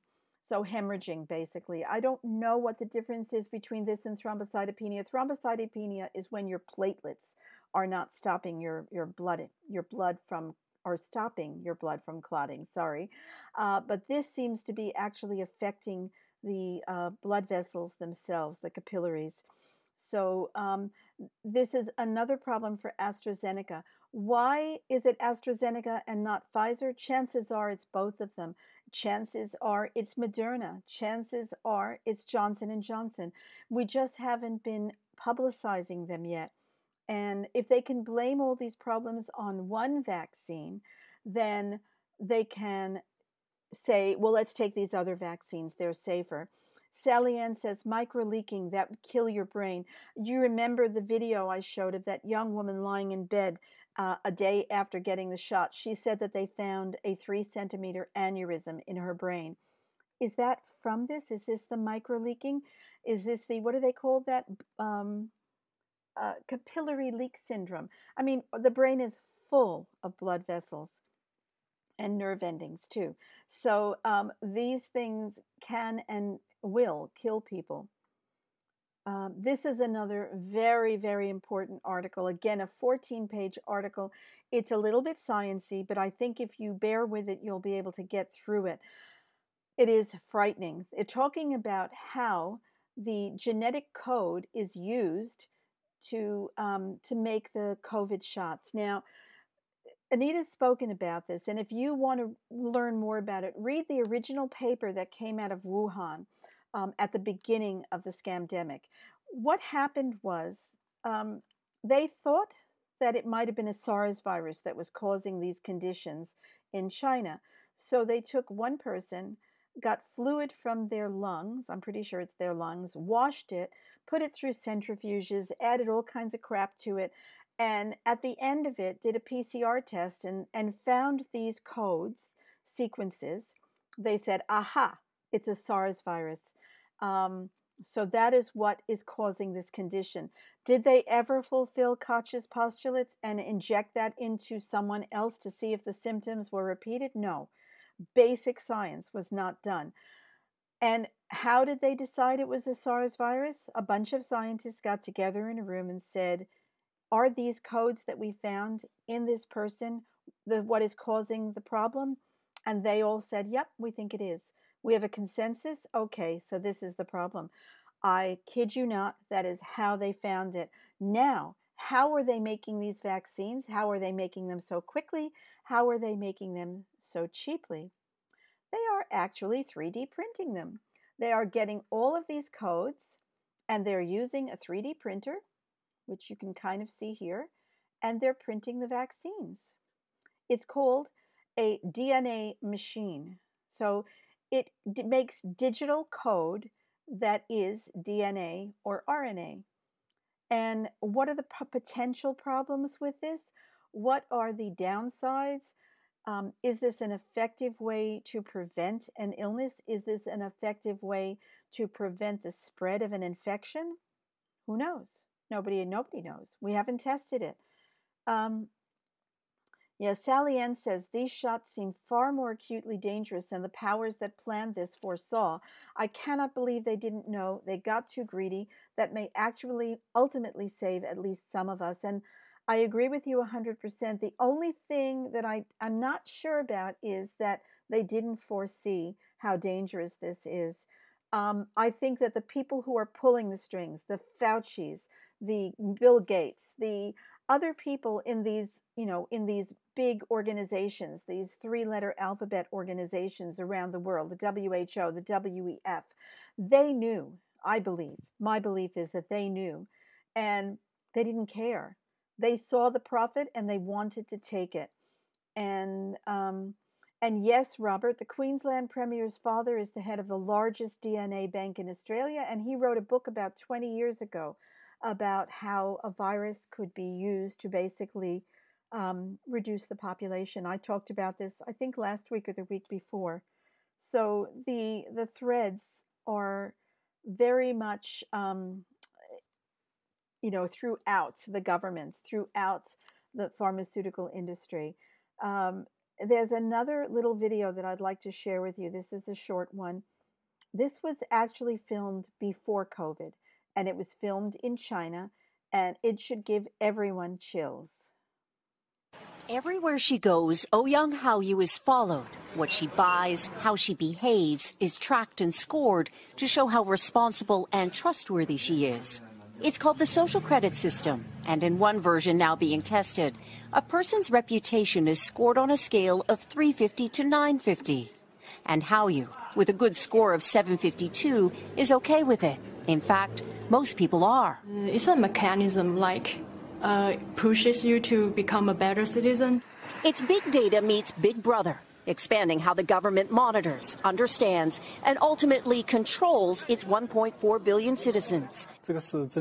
Thanks to advances in artificial intelligence and facial recognition, and a web of more than 200 million surveillance cameras. Are people bothered by privacy concerns? We think uh, the lot of camera keep the safety is uh, really good. We can accept it. Companies are experimenting with the algorithms to help the government create the new national social credit system. The government also has pilot projects. In one, citizens are required to do hours of unpaid work to get benefits. And scores are docked for things like littering, a messy yard, gossip, even jaywalking. Video of offenders is shown on the local news. And information collectors like Zhou Ni are paid to report on their neighbors. Her quota 10 entries a month. Like the man who carried a drunk person home. A good deed, she says. Good social credit gets rewarded with perks like cheap loans and travel deals. But a bad score means public shame and worse. Huang Huijun lost a court case and didn't pay. Now he's on a government blacklist. I can't buy airplane or train tickets, he says, and the list goes on. Being discredited makes it hard to get a job or put kids in top schools. The social credit system will go nationwide next year, and few here are willing to criticize it.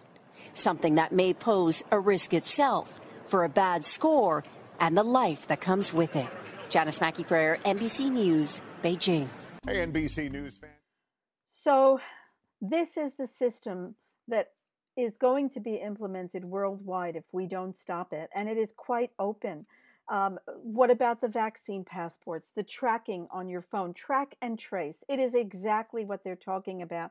Um, I've seen a show called Black Mirror once, one episode. That's the only one that I saw, and it was about this about people who wore contact lenses in their eyes that would show their score, and only people with a good score could actually get job promotions or you know be able to access the funds in their bank accounts or buy food uh, and the people who didn't do that they were basically outcasts in society. And people who question this are the new outcasts. But the good news is that the outcasts um, sector of society is becoming the the uh, sorry, I'm losing my words, no longer a minority, but a majority of people in society. We need them to speak up because only when we all get together and speak up can we actually stop this. Now, this is another very short video from the World Health, oh, sorry, World Economic Forum. Um, they're the wonderful group run by Klaus Schwab. Klaus Schwab, um, who basically say that it is 2030 and you own nothing and have never been happier. Well, they're working on something called a smart face mask that can actually track you on the internet and find out whether or not you're wearing your mask and whether you're wearing it properly. Very important.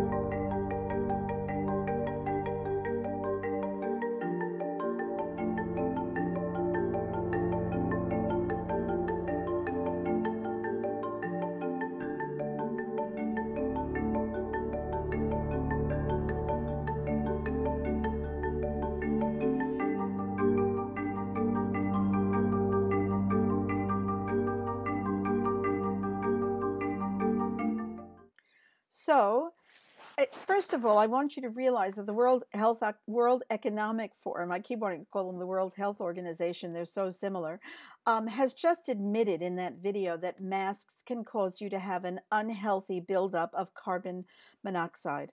So, um, carbon dioxide, sorry. And um, and that's why it'll remind you when that builds up to have a few breaths of fresh air. Nice of them to spare you uh, the lack of oxygen. Uh, but I don't know how many of you feel comfortable about wearing a mask that's going to basically snitch on you because it's online. If you're able to see it, someone else is able to see it too. If you're not putting it on, they're going to know. Um, and we don't need face nappies to keep us healthy. We don't need this at all. But I want to share as a last video something really wonderful. Now, it's not easy to hear this, but this is a pub, and I think it's in Canada. I'm pretty sure it's in Canada. And this is what happened when the health authorities came to tell them that they were in breach of COVID regulations.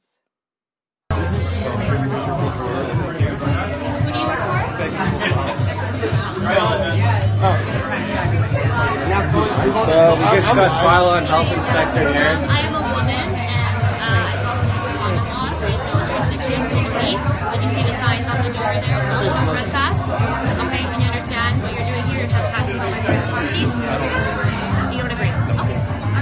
Well, we are. You're gonna ask to leave. Get out! Get out! Get out! Get out! Get out! Get out! Get out!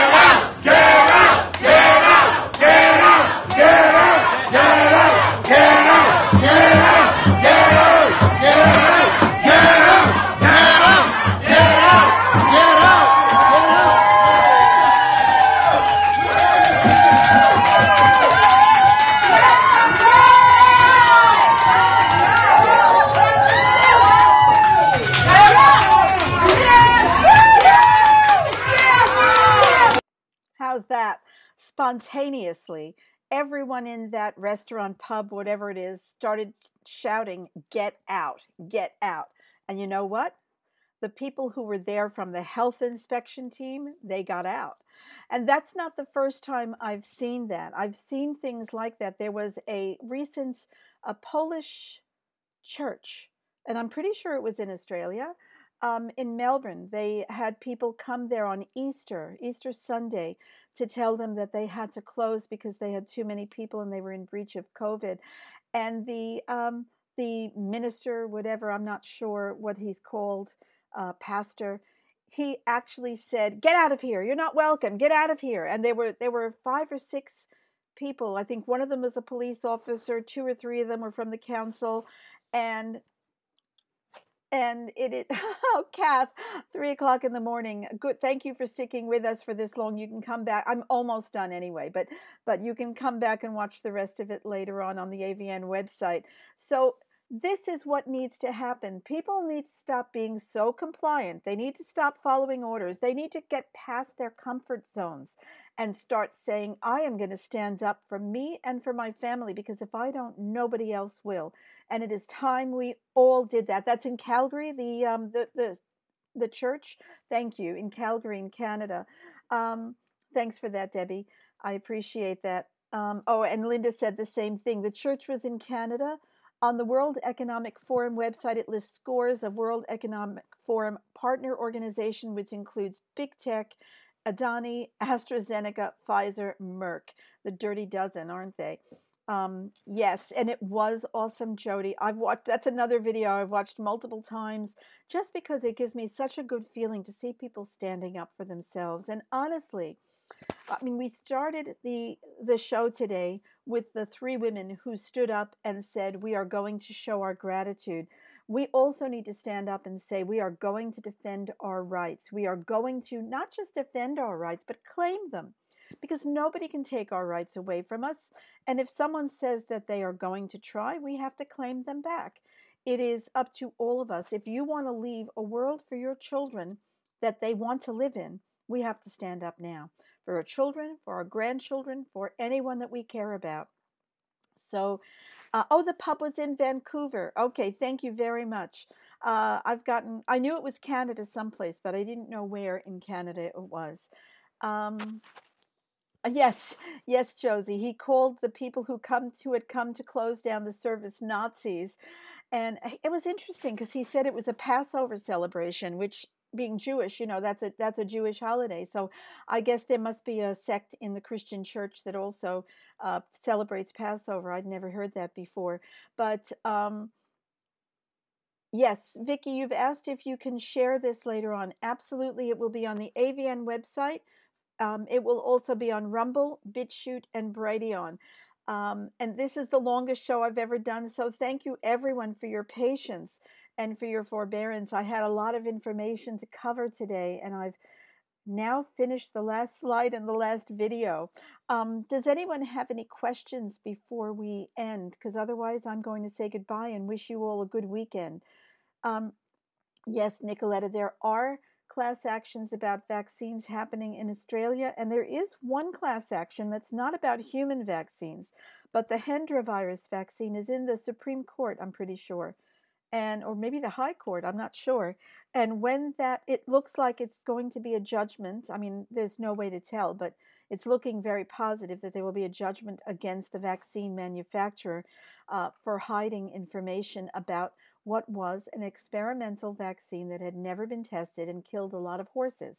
Um, so that there can possibly, yes, there can possibly be a crossover between that action and other actions. And don't forget, there are people like Robert F. Kennedy Jr. in the United States, Reiner Fuellmich in in Germany, and the Concerned Lawyers Network in Australia, as well as Advocate Me in Australia, that are all taking class actions and going to fight these on our behalf. We need to support those who are fighting on our behalf, but we need to stand up also and do some fighting ourselves.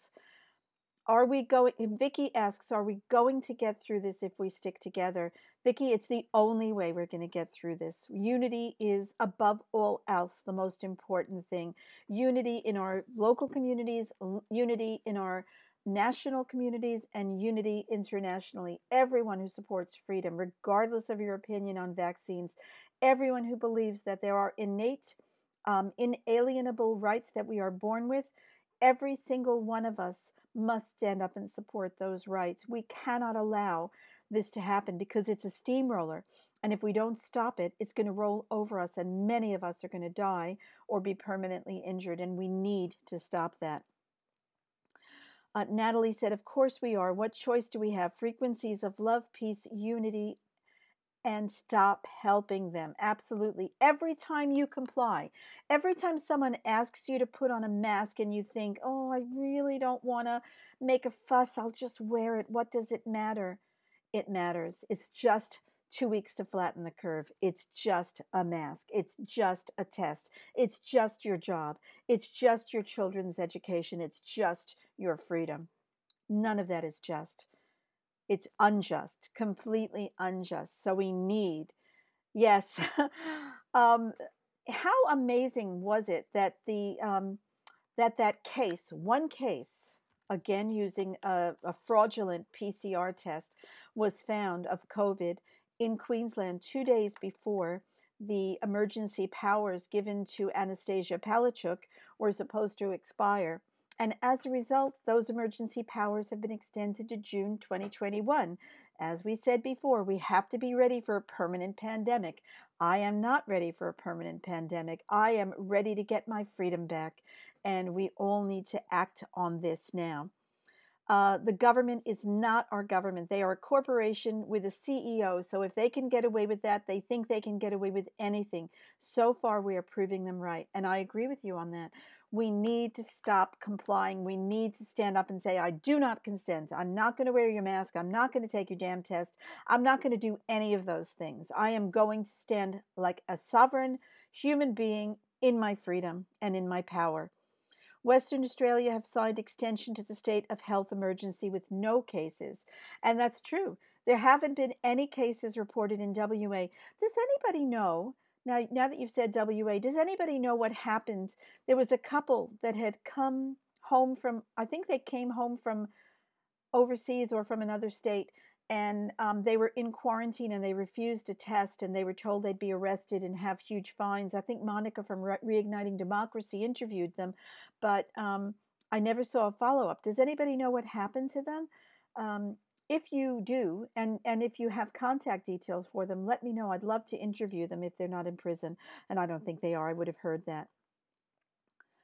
Um, the PCR test is sterilized with ethylene oxide. The EPA says it's carcinogenic, especially if inhaled.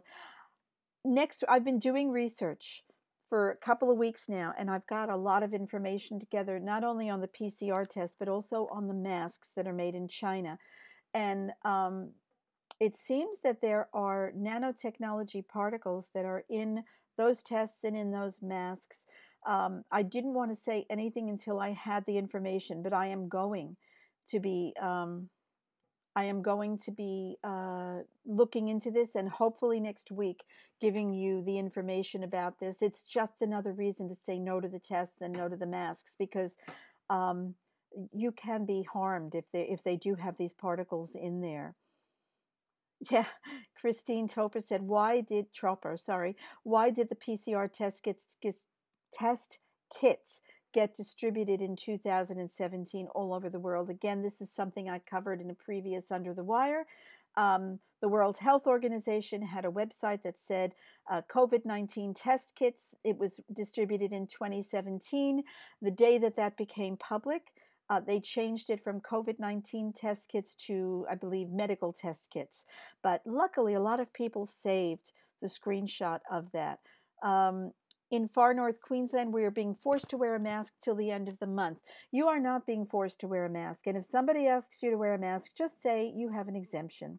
If they ask you what the exemption is, say none of your business. You're not entitled to ask that. And I did have a video of um, uh, Jeannette Young, the chief health officer in Queensland, talking about that and saying people are entitled to say no to wearing masks. Um, so do not comply to wearing a mask uh, and do not comply to taking a test. Uh, because if you do, you're only extending this situation where we have no power. We need to stand up. Uh, Sue Harness said the Stand Up Australia tour is encouraging us to demand our right to representative democracy the way it is always meant to be. And if you think about it, think about the diggers, think about the people who fought in World War One and World War Two. What would have happened at that time if the government had come and said, "You have to stay in your house. You're not allowed out. You're not allowed to breathe on anyone." Um, you're not allowed to, to go to work. You're not allowed to earn a living. You're not allowed to feed your family. What would have happened? Back then. There would have been a revolution in Australia. Not they wouldn't have gone overseas to fight. They would have fought here. Why did we become such snowflakes that we allow the government to tell us what to do? So um, it is truly uh, something that we need to wake up to, and we need to wake our friends, our family, and our neighbors as much as we can. I know it's not easy. I have so many family who have given in and taken this shot, and I pray and hope that they will not be harmed by it. But um, yeah, Natalie, that's true. Uh, Jeannette Young Un, uh, the chief health officer, said that uh, people were at risk of uh, dying from the vac- from the vaccine instead of dying from COVID. Uh, it was a Freudian slip of all Freudian slips. Um, and yeah, it was interesting that she said that. I believe that's what she really feels, but um, it's unusual for her to actually come out and say what she feels instead of what the party line is. Um, and yes, Event 201 is something you can still find online. It was the exercise that happened two months before the scamdemic started. Uh, it was in New York, and they did a practice run of what would happen if there was a pandemic and how the governments and the media would operate and handle it. Um, and yeah, because they were armed. I know it's true, Mark um, the very first thing that any fascist dictatorship does is disarm the population. Um, and it might be one of the reasons that will save the United States because they have a very strongly armed population. Here in Australia, it's not quite so easy. And I don't know what your opinions are on guns, but um, I believe that everyone has a right to defend themselves and their families. And Thomas Jefferson said it best. He said that we don't need guns to defend ourselves from foreign enemies. We need guns to defend ourselves from our government. And I mean, it wasn't, that was paraphrasing, but that's basically what he said. And um, are we still fighting for our own Bill of Rights in Australia? I know that it was not passed in Parliament. One of the really interesting thing was that the person who introduced this was actually Malcolm Turnbull, um, and that was in the 1990s, I think. Uh, he was a big supporter of a Bill of Rights in Australia, and I think that has died. Um, and I think right now we would probably never get a Bill of Rights. Uh, we need to fight this first and demand our rights, and then we can get it enshrined in legislation. Yeah, um, Robert, what did, what did Robert say? Event 201 was an eye opener. Okay, I'm not really sure if I'm missing a question here, but I have been on for one hour and 57 minutes, and I think it's time that I let you guys go back to your weekend and enjoy it. Um, I've had an amazing time this morning on Under the Wire. Um, I really appreciate um, every single person who comes here, whether you stay for the whole show or not. And I appreciate people who share this on your social media pages or by email or in your newsletters because we absolutely need people to get this information. And the more people who have it, the more people who will be standing up to defend their rights. So, um, thank you all so much. I will see you next weekend. It may be Sunday just stay in touch and let us know and sign up for the AVN's newsletter if you haven't done that already. Um, so thank you all. Enjoy the rest of your weekend. I hope it's beautiful weather where you are. It's gorgeous here. And thank you all. so you, you've actually done housework during this, Jackie. You're a better woman than me. Take care, everyone, and I will see you next week on Under the Wire. Bye bye.